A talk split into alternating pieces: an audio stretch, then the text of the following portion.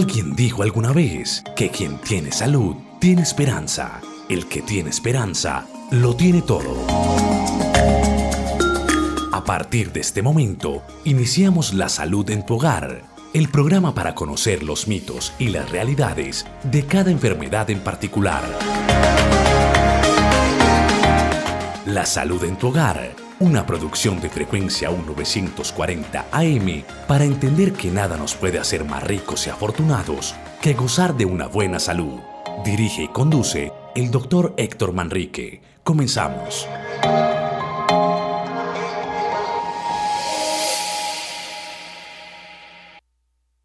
Muy buenos días, honorable audiencia. Hoy, como todos los martes a esta hora, vamos a presentar un episodio más, por llamarlo de esa manera, de algunas situaciones especiales de salud, donde ustedes tendrán algunos interrogantes y yo trataré de la mejor manera de solucionarle sus inquietudes y sus preguntas. Un saludo muy especial para Alejandro, que hace posible que ustedes y yo podamos estar en contacto. Alejandro, es, el micrófono es suyo, como siempre. Doctor Manrique, muchísimas gracias. Un saludo cordial para usted y para toda la audiencia.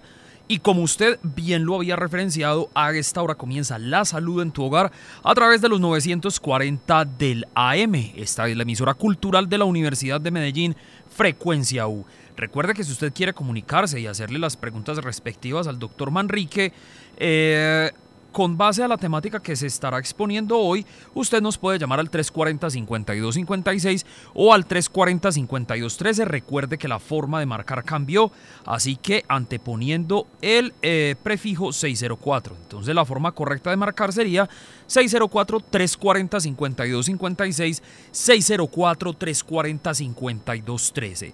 Y la línea de WhatsApp para que nos envíen sus preguntas vía mensaje de texto o mensaje de audio es el 301-619-3392. Bueno, hoy los quiero sorprender con un tema que está lleno de mitos, lleno de eh, conceptos erróneos y de muchas expectativas. Hoy hablaremos sobre la enfermedad de Alzheimer. Cuando hablemos de la enfermedad de Alzheimer, vamos a hablar simple y llanamente de demencia. Pero vamos a ver en el transcurso del conversatorio que tenemos hoy que tiene muchísimas facetas para entender esta situación e incluso para entender situaciones nuevas que eh, es una enfermedad que a pesar de que es muy vieja, es muy joven en el sentido de la investigación. Entonces todavía conocemos muy poco sobre esta enfermedad, a pesar, como les digo, que hay cosas nuevas que podemos compartir con ustedes en este sentido y están abiertos para que en el momento que quieran hacer las preguntas, por favor, los hagan. No es ninguna interrupción, simplemente es un anticipo seguramente en la respuesta a las preguntas sobre el tema del día de hoy. Vamos a empezar por algunas generalidades. Por ejemplo, vamos a empezar por la definición. La definición es que se trata de un trastorno neurológico progresivo que hace que el cerebro se encoja, lo que nosotros llamamos atrofia. Es decir, el cerebro va, con el tiempo va a pesar menos, va a tener menos masa y es simplemente por la pérdida de unos tejidos que vamos a hablar más adelante de ellos. Y eh, las, las neuronas con el tiempo con este daño que se presenta, cuando hablo de neuronas, estoy hablando de las células cerebrales propiamente dicho, estas neuronas van a terminar muriéndose. Siempre se ha dicho que uno nace con un número X de neuronas y que en el camino de la vida se van perdiendo, se van muriendo y al final, cuando hay una enfermedad de estas, hay un mayor número de muerte de células cerebrales. Entonces ya podemos intuir que al morirse muchas células cerebrales, se van perdiendo muchas, muchísimas de las funciones.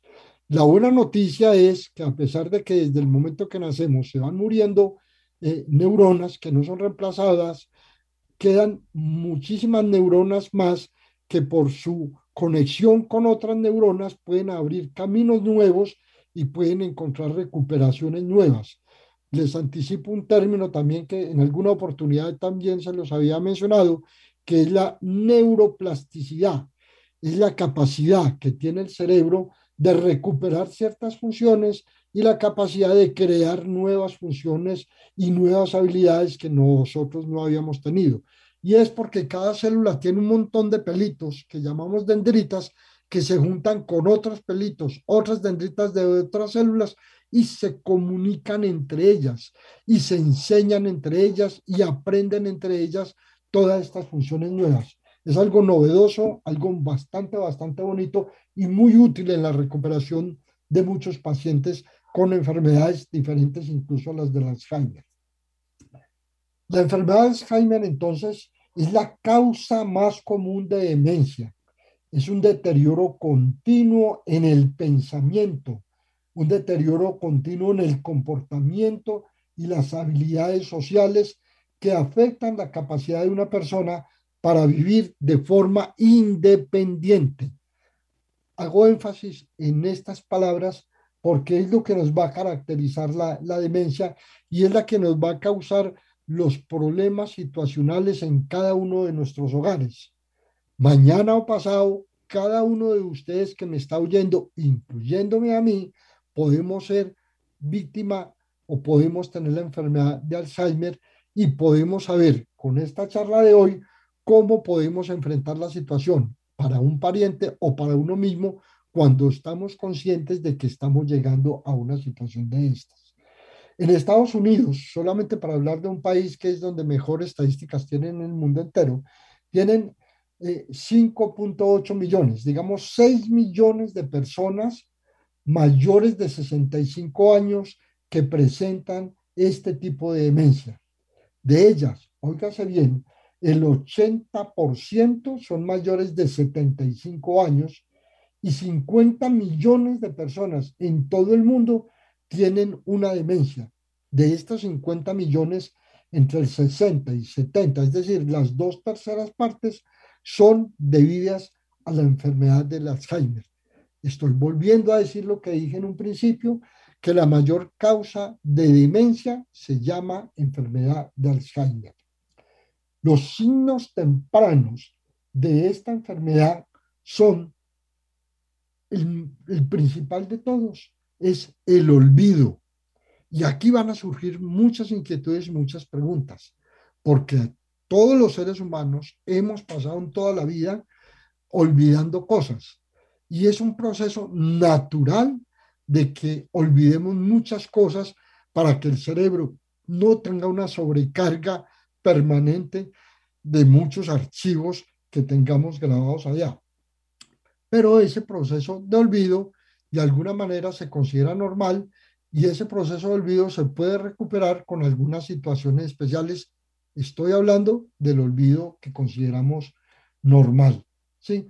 Muchos de nosotros, si nos ponen una fecha cualquiera, del, el 20 de diciembre del año 1992, ¿usted qué estaba haciendo o a qué hora llegó al trabajo o al estudio o qué ropa de puso? Ninguno nos acordamos. Y así con muchos otros ejemplos. Habrá formas y necesidades de que tengamos que recuperar algunas cosas de eso, pero eso ya es tema de otra situación que probablemente en otra oportunidad lo podemos estar comentando.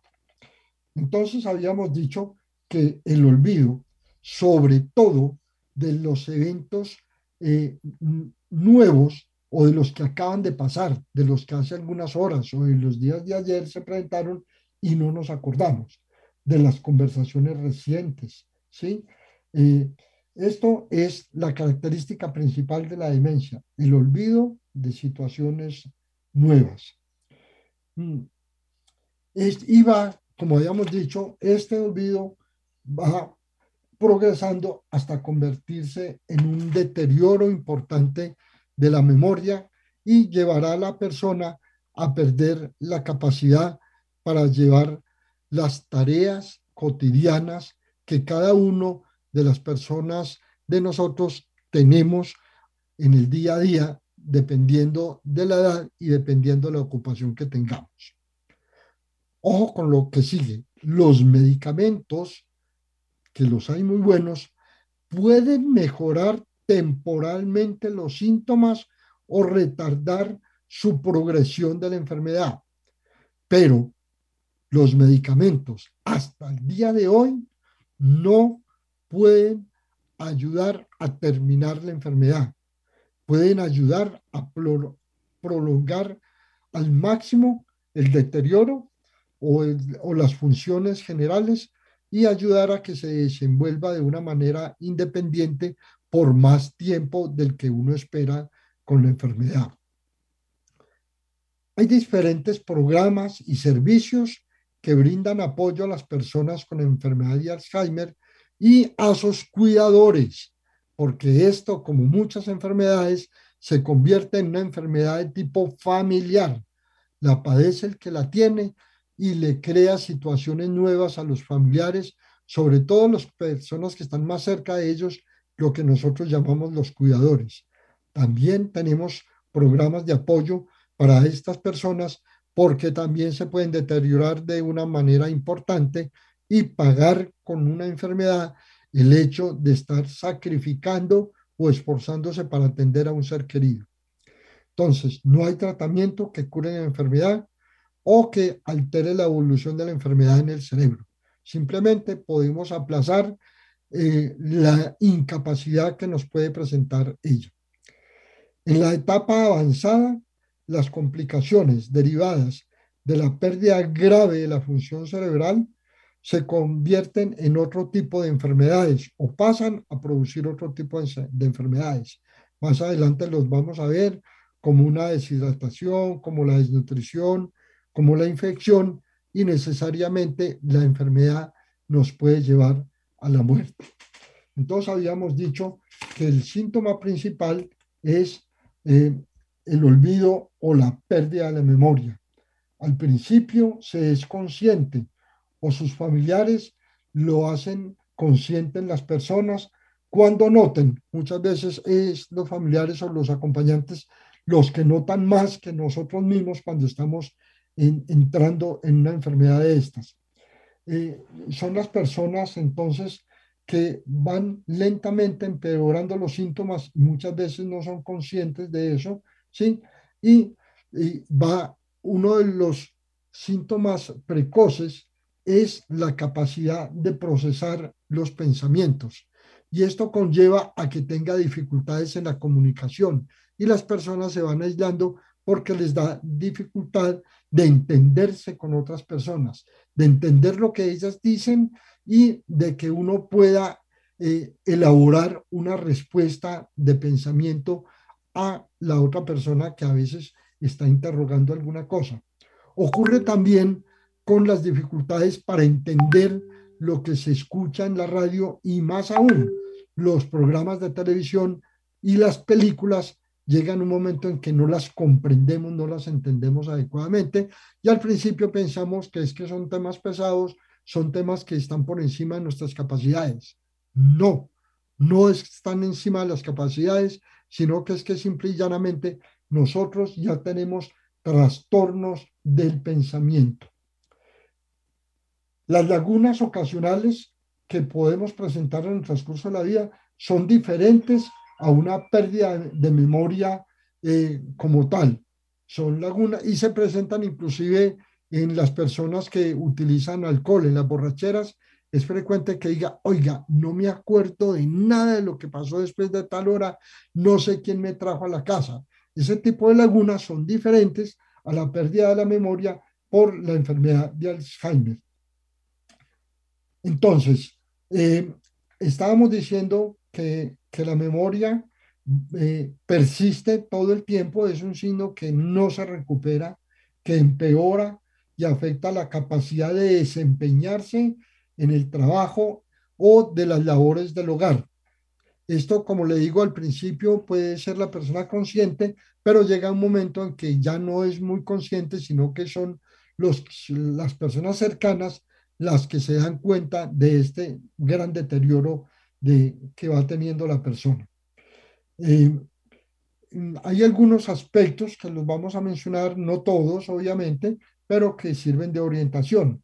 son las personas que están repitiendo permanentemente sus, sus situaciones, son personas que se vuelven monotemáticas, que siempre hablan de lo mismo y vuelven y repiten en el tiempo.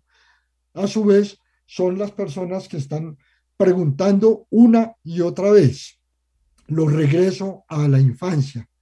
Cuando nosotros le preguntamos a nuestros padres, ¿esto qué es? ¿Esto qué es? ¿Esto qué es? Y vuelven y repiten, ¿y esto para qué sirve? ¿Esto para qué sirve?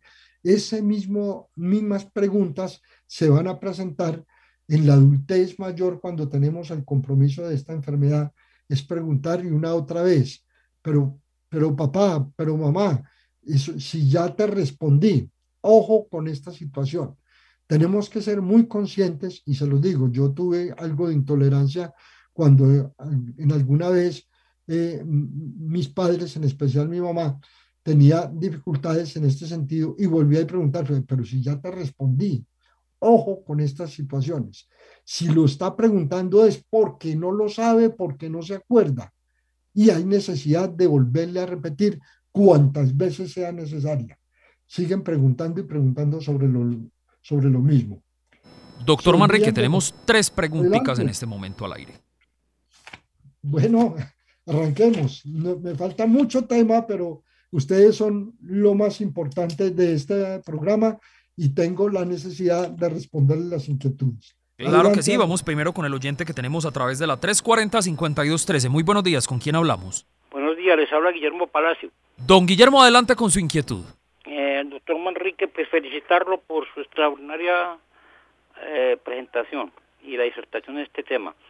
Muchas gracias. A ver, doctor, tengo estas inquietudes. Una, entonces, la enfermedad del Alzheimer, Alzheimer podría decirse que tiene netamente un componente genético o no. Segundo, parece que hay ciertas, he leído por ahí que hay ciertas patologías que pueden coadyuvar a que se desencadene ese Alzheimer, por ejemplo, los diabéticos no controlados. Tercero, mm, parece que al tomar encefalogramas y resonancias magnéticas en el cerebro de los que pasan Alzheimer se presenta una especie de placa que está ocultando ciertas zonas del cerebro. ¿Esto es cierto o simplemente es un mito? Muchas gracias. Don Guillermo, muchas gracias por la pregunta. Se me adelanta muchas cosas de las que tengo planteadas, pero le voy a responder y más adelante podemos profundizar. Eh, el componente genético afortunadamente es muy bajo. Se cree que es del orden del 1%. Ojo, cuando una persona tiene un pariente que ha tenido una enfermedad de Alzheimer, y cuando hablo de pariente hablo de, primer grado de consanguinidad, de padres o hermanos, estas personas sí se les aumenta grandemente la posibilidad de tener un Alzheimer les adelanto. Eh, uno de los mejores estudios que se han hecho eh, sobre genética del Alzheimer se han hecho en Colombia, se han hecho en Antioquia, se han hecho en el norte, en Santa Rosa de Osos. Hay familias enteras de Alzheimerosos y esto ha hecho de que un, médico, entre otras cosas, colega mío, estudiamos juntos, el este doctor ha hecho un estudio reconocido a nivel mundial, de lo han decorado, condecorado con muchas menciones, el doctor Lopera, porque ha, ha encontrado algunos factores genéticos, algunas sustancias genéticas que son heredadas de familias enteras.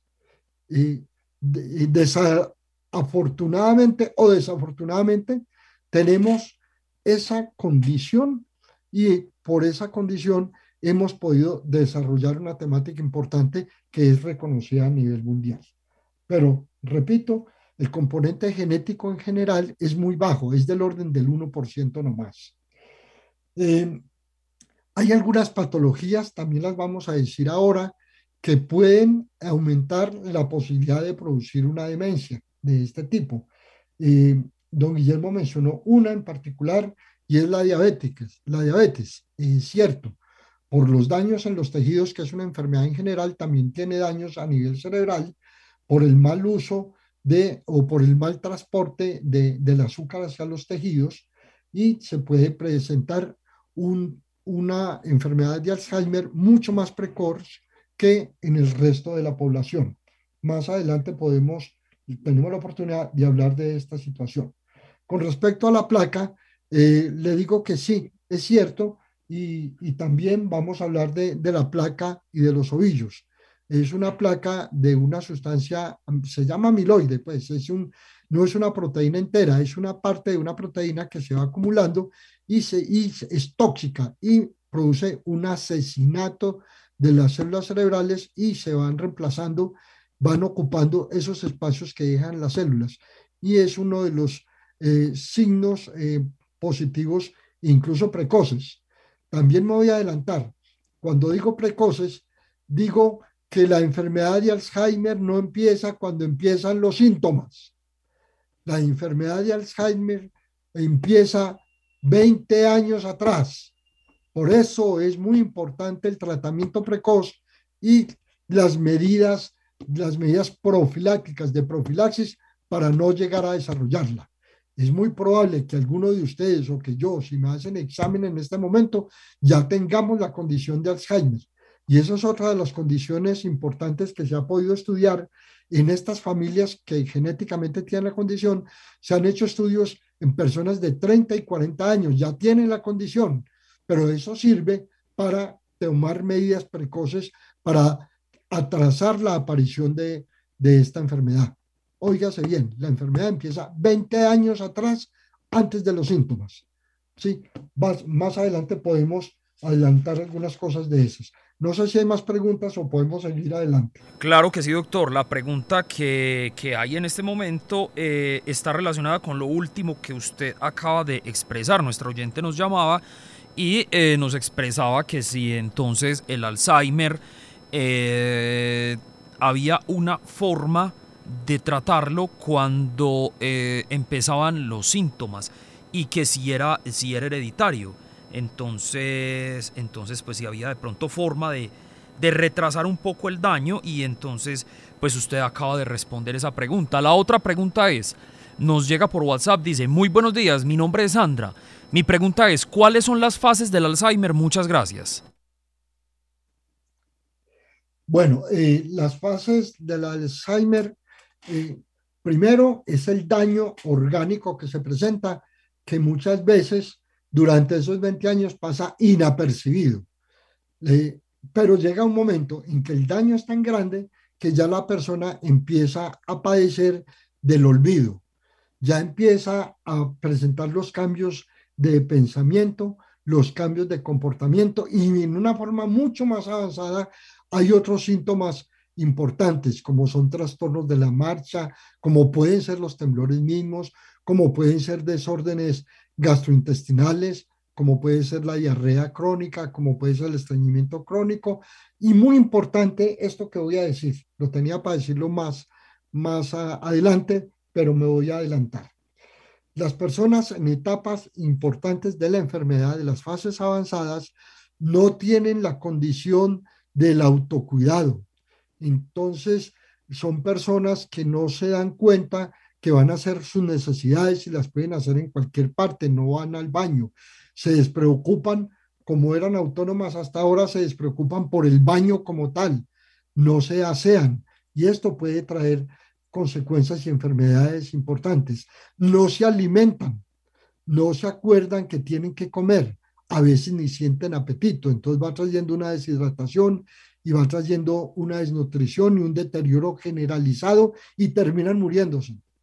Generalmente los pacientes de Alzheimer se mueren por las consecuencias de la enfermedad de no tener el autocuidado. Y las personas que están alrededor a veces no son lo suficientemente capaces de hacer que estas personas tengan eh, este tipo de precaución o este cuidado o terminan siendo agresivas incluso, o no reconociendo a sus familiares, olvidándose de quién son, no recuerdan ni el nombre siquiera.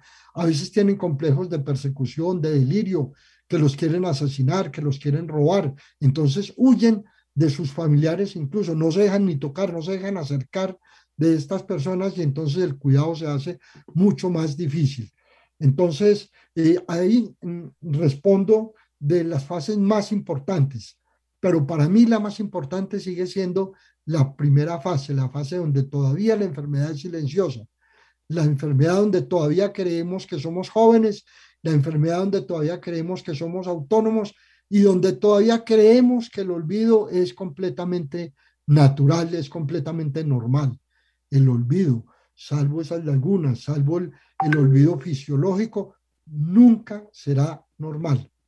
Hago un, hincapié aquí para, eh, para tranquilizar a muchas de las personas que de pronto tenemos olvidos o confusiones, eh, que a veces por recordar un nombre recordamos otro, que también se da en el Alzheimer, pero cuando se da en etapas más jóvenes es simplemente porque eh, asociamos con otras situaciones. Hay un libro que a mí me gusta muchísimo, muchísimo, se lo recomiendo en, cuando tengan ocio o oportunidad de leer, si no todo, leyendo por partes, es un libro de Sigmund Freud que se llama La psicopatología de la vida cotidiana.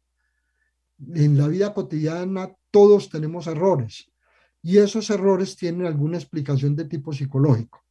Amén de que la lectura es algo importante que podemos hacer para prevenir o para adelantar, eh, adelantar no, para retrasar el tiempo de aparición de los síntomas. La lectura junto con la música, junto con la socialización, son tres baluartes importantes en hacer que la enfermedad se retarde más tiempo para presentar. Los juegos de sala. Y aquí voy a mencionar uno en especial, que ni siquiera lo traen la mayoría de los textos y las revistas.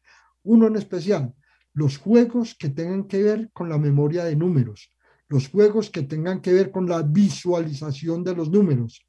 Aquí quiero mencionar dos y uno en especial, el juego de cartas, pero muy en especial el juego del parqués. Tan inocente el juego del parqués, tan fácil, tan primario, es un juego muy, muy importante en las personas que ya tienen síntomas de Alzheimer para retrasar otros síntomas más importantes. La persona tiene obligación de asociar números y hacer operaciones matemáticas mentales, así sea para contar dos o tres o cuatro o cinco, diez o quince, en fin. Entonces, eh, me adelanto en esto para seguir respondiendo las preguntas. Claro que sí, doctor. Les eh, recordamos a los oyentes las líneas telefónicas 604-340-5213, 604-340-5256 y nuestra línea de WhatsApp 301-619-3392. Eh, tenemos otra pregunta a través de WhatsApp. El señor Oscar Benjumea nos escribe eh, y nos pregunta, muy buenos días doctor, muy buenos días a todos los integrantes de la emisora. Mi pregunta es, ¿se puede sufrir Alzheimer en la adolescencia? Muchísimas gracias. Eh, la buena noticia es que es muy raro. Eh, cuando se presenta una enfermedad demencial en la adolescencia, es probablemente por otras causas. Hay enfermedades neurológicas que se presentan en el transcurso de la vida, sin mencionar o mencionando mejor, aquellas que son congénitas y que se presentan en edades muy tempranas de la niñez o de eh, traumas que se presentan a la hora del nacimiento que pueden tener problemas neurológicos para el resto de la vida. Una de ellas muy común es la hipoxia neonatal, significa en otras palabras la disminución del aporte del oxígeno en el trauma del parto. El parto se considera que es un trauma, pero es un trauma natural y normal, pero puede estar asociado a algunas problemáticas, entre ellas que el, que el bebé que acabe de nacer se demore para respirar o tenga problemas pulmonares, en fin, y este, esta falta de una oxigenación adecuada por escasos minutos puede traer una enfermedad cerebral, una parálisis cerebral para el resto de la vida.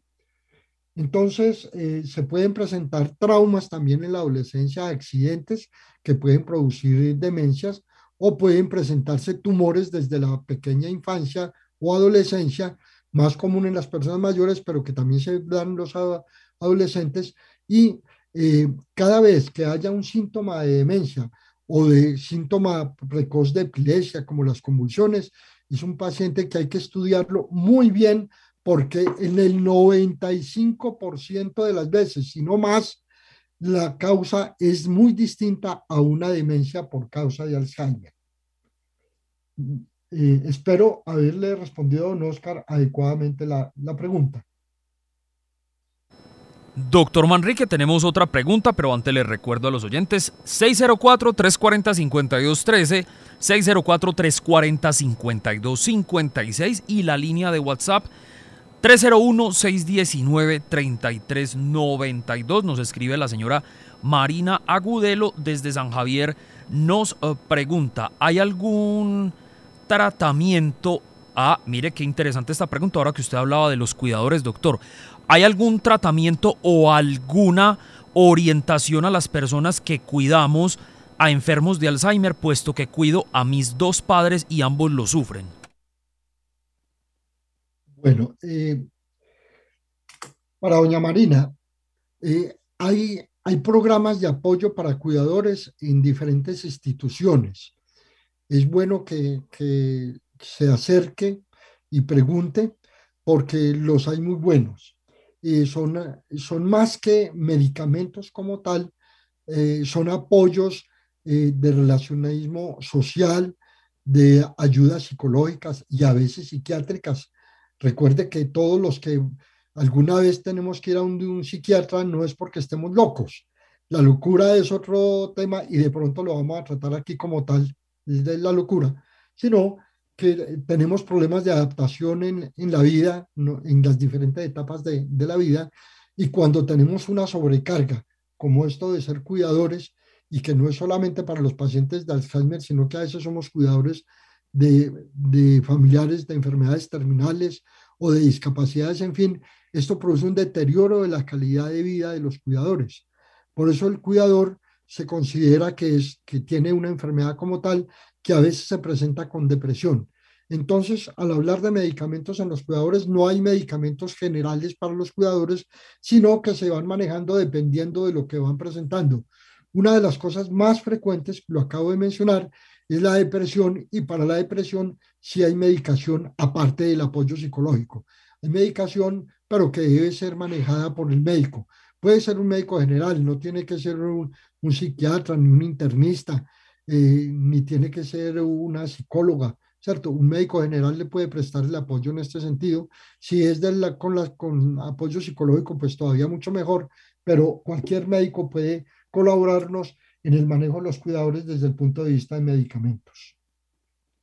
Les recordamos a los oyentes las líneas telefónicas 340-5256, 340-5213, ya saben que anteponen el 604 y nuestra línea de WhatsApp 301-619-3392. Nos pregunta la señora Sandra Ateortúa. Muy buenos días. Eh, cuido una tía que tiene Alzheimer. No sé si eh, el hecho de que ella eh, el hecho de que ella se orine en su ropa, sea por lo que comentaban ahorita, que se le olvida ir al baño o directamente puede tener problemas eh, de absti a ver, de problemas de... Yo, solo respondo. de incontinencia eh, directamente relacionado al Alzheimer. Muchas gracias. Eh, la respuesta es todas las anteriores. En las etapas avanzadas, ellos pierden el control de los esfínteres, no solamente del esfínter de la vejiga, sino del esfínter anal para las deposiciones. Pero también es que se le olvidan. Entonces puede pasar, pueden estar pasando las dos cosas simultáneamente o una cualquiera de las dos. ¿sí? Entonces hay que tener mucho cuidado con ellos, recordar que eh, cuando se orinan y no se cambian adecuadamente pueden producir alguna infección de la vejiga o enfermedad de una infección urinaria en general. y, yo, y lo recomendado para estos pacientes es tenerles pañales. Algunos ni los toleran, pero si los toleran es muy bueno y estárselos cambiando con, con frecuencia porque estos pacientes ya no van a ir al baño. Y si van, pues se les ayuda pues, a quitarles el pañal y, y, y, tratamos de que por más tiempo se acuerden que tienen que ir al baño cuando sientan la necesidad. Esa es la respuesta para doña Sandra. Realmente pueden ocurrir las dos cosas simultáneamente. Nos pregunta el señor Carlos Jaramillo. Muy buenos días. Saludo cordial para el doctor Manrique. Gracias por sus aportes a el conocimiento que nos hace de la salud. Mi pregunta es, ¿es cierto que el consumo de carnes y alimentos que tengan proteínas puede ayudar a reducir eh, los síntomas o los efectos del Alzheimer? Muchas gracias. Eh, a ver, esta es una pregunta compleja. Y la respuesta tan es compleja, voy a tratar de ser lo más simple posible. Eh, recordemos que uno de los efectos secundarios de la enfermedad es la desnutrición. Entonces, si nosotros hacemos que los pacientes se alimenten mejor, ya sea eh, que todavía lo logremos convencer de la importancia de alimentarse o, ya sea que nosotros le administremos los alimentos porque llegan a esos estados en que hay que darle con cuchara eh, los alimentos, recordemos que los alimentos más valiosos para cualquier persona en general son las proteínas, las, las vitaminas y los minerales, lo que ya hemos conversado. Entonces, eh, las proteínas eh, que están en, obviamente en las carnes, las frutas y las legumbres son los mejores aportes para la nutrición en general, pero sobre todo en estas personas que van cayendo en la desnutrición por eh, falta de, de apetito o falta de entusiasmo por la vida o falta de entusiasmo para comer. Entonces, esto indirectamente ayuda a que los síntomas sean más paulatinos, eh, pero no exagerarse en las proteínas porque las proteínas también por todos los componentes tóxicos que puedan tener, sobre todo los elaborados, los embutidos, en fin, pueden producir un daño renal. Entonces hay que ser muy cuidadosos y aquí sí les recomiendo, en la medida de lo posible, una asesoría con nutrición para que nos digan cuáles son las raciones adecuadas, cuáles son los horarios adecuados Recuerde que no es bueno estar comiendo a cualquier hora. Por el, un programa que hicimos recientemente, el ritmo circadiano, recordemos que hay unos horarios para dormir, hay unos horarios para las actividades eh, rutinarias y obviamente hay algunos, eh, algunos horarios para la alimentación. Esta es la, eh, la respuesta para, para la persona que pregunta sobre las proteínas. No es que vayan a, a mejorar los síntomas, sino que una buena nutrición van aplazando los síntomas que se van presentando de una manera acelerada en este tipo de pacientes. Adelante, Alejandro. Claro que sí, atendemos al oyente que tenemos a través de la 340-5213. Muy buenos días. Buenos días, nuevamente con Guillermo Palacio. Adelante, don Guillermo. Vea, doctor Manrique, se me quedaron dos preguntitas en el tintero. Adelante. entonces, dado los avances de la medicina, las expectativas de vida de una persona que es diagnosticada con el Alzheimer se reducen demasiado, es decir, se ha calculado qué tiempo puede tener, qué le queda de vida con relación a otras patologías. Y lo segundo, dentro del protocolo de tratamiento, el abordaje del tratamiento, ¿lo asume directamente un neurólogo o un psiquiatra o es algo interdisciplinario? Muchas gracias. Muy bien, gracias por sus preguntas. Empecemos por la primera. La expectativa de vida se va a disminuir y se va a disminuir sobre todo en los hombres. Eh, los hombres tenemos una esperanza de vida menor que la de las mujeres. Las mujeres tienen una sobrevida más alta, pero igual, igual va a haber una sobrevida disminuida. Cuando hay condiciones especiales, óigase bien, para el desencadenamiento del Alzheimer. Por ejemplo, algunas enfermedades, las que ya mencionamos como la diabetes, como el alcoholismo, como el, el, hábito del tabaquismo, como eh, muchas otras enfermedades y sobre todo la condición genética, estas personas, oígase bien, van a disminuir la esperanza de vida entre 10 y 20 años. Entonces, eh, tengamos cuidado con eso. Una de las condiciones también que puede desencadenar un Alzheimer temprano es la condición del el síndrome de Down. El síndrome de Down puede producir también, y de hecho, no solamente por el Alzheimer, sino por otras enfermedades asociadas, lo que nosotros llamamos mal llamados mongólicos, estas personas van a, tener una esperanza de vida menor. Estas personas van a vivir hasta los, en promedio, en promedio, en el mejor de los casos, hasta los 40 años. De ahí en adelante es muy raro en la actual condición de la medicina que pasen estas personas. Entonces, esa es la respuesta para don Guillermo de la primera pregunta. El protocolo no alcanzaríamos, no alcanzarían los neurólogos para manejar la cantidad de Alzheimer que hay en, en, este, en este mundo y en esta sociedad y en nuestra ciudad. Las personas, eh, y como médicos internistas en general, están capacitados para hacer una muy buena orientación del protocolo y un muy buen manejo de la enfermedad de Alzheimer. Muchos, muchísimos médicos generales, que los hay muy buenos, por no decir que la gran mayoría, que admiro mucho la medicina general, porque para que el médico general esté actualizado, es el que más necesita estar estudiando de todos los especialistas médicos. Por eso mis reconocimientos a mis médicos generales, que son unos gladiadores luchando con tanta enfermedad. Son los que más tienen que saber de muchas enfermedades. La gran mayoría de nuestros médicos generales están en capacidad de, desarrollar un buen protocolo de manejo y cuando, no, cuando por alguna razón el paciente se le sale de las manos, ellos saben decirle a los familiares, eh, tengamos la ayuda de un neurólogo o de un, o de un médico internista. Algunos, y esto sí es excepcional, algunos psiquiatras también están en una muy buena capacidad del manejo del Alzheimer, pero por definición no la psiquiatría como tal no son los mejores especialistas para el manejo del Alzheimer. Con esto quiero responderle también al, al señor Guillermo Palacio sus dos preguntas que acaba de hacer. Le recordamos a los oyentes las líneas telefónicas 604-340-5213, 604-340-5256 y la línea de WhatsApp 301-619-3392. Doctor, esta pregunta no tiene que ver con el Alzheimer, pero sí pues con alguna enfermedad neurológica, eh, diría yo en mis palabras. Y bueno, vamos a leerla a ver si le podemos ayudar a, la oyente. Dice, buenos días. Una pregunta, ¿una persona con disautonomía qué características puede tener más adelante? Eh, si esta disautonomía está causada por un quiste en el cerebro. Muchas gracias.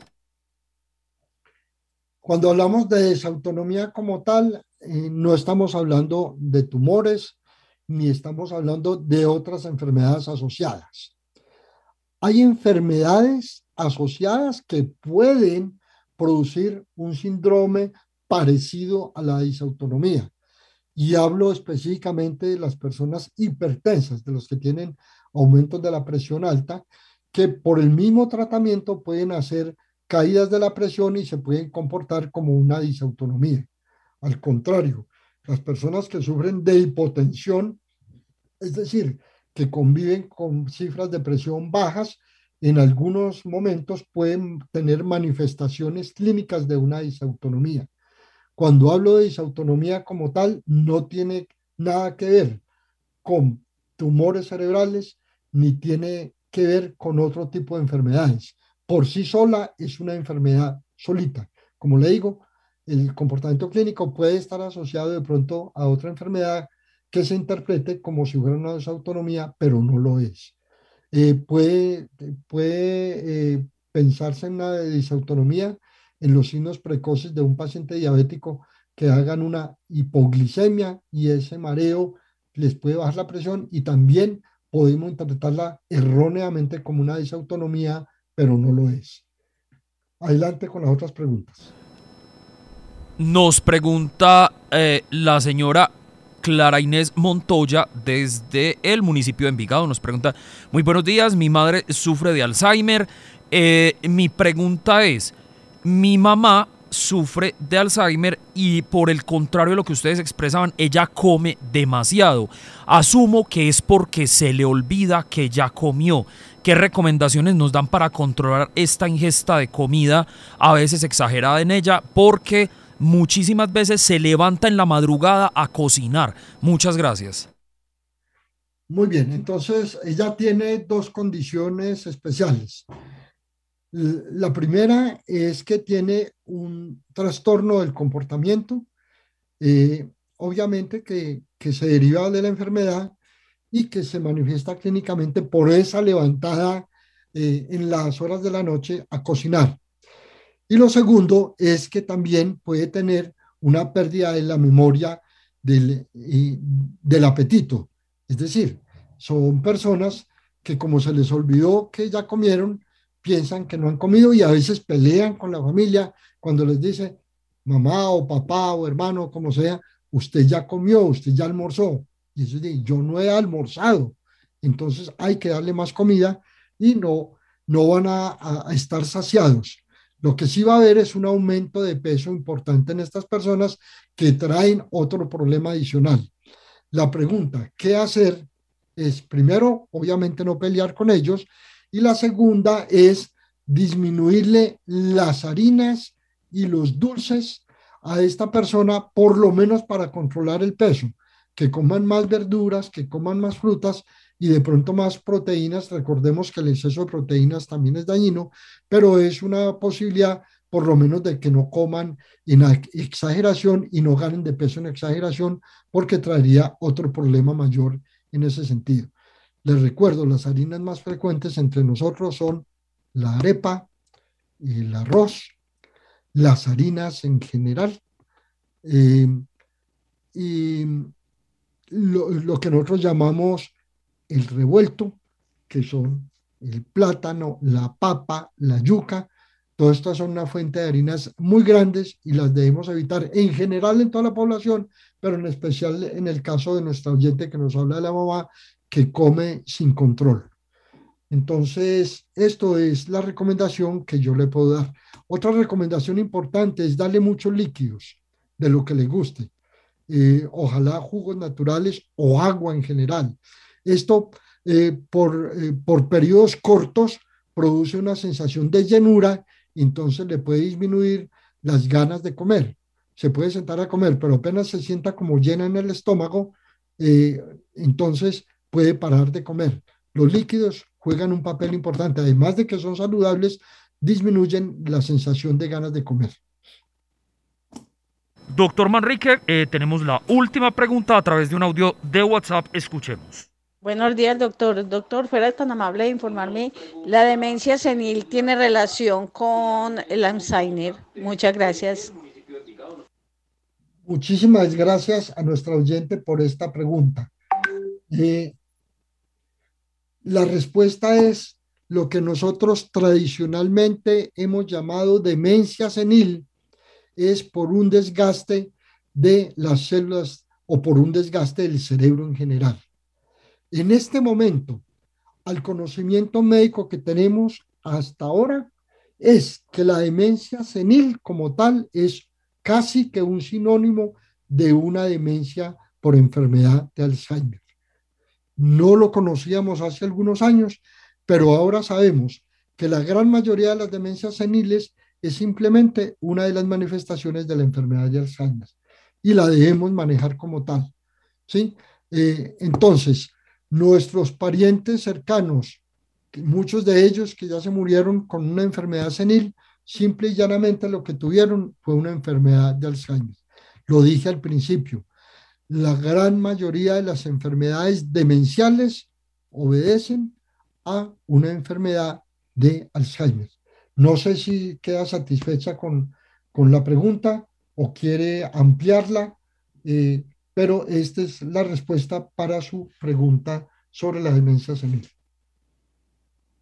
Doctor, bueno, y tenemos la última pregunta eh, en, el, en el día de hoy y esta nos escribe el señor Rodrigo Restrepo desde el corregimiento de San Cristóbal.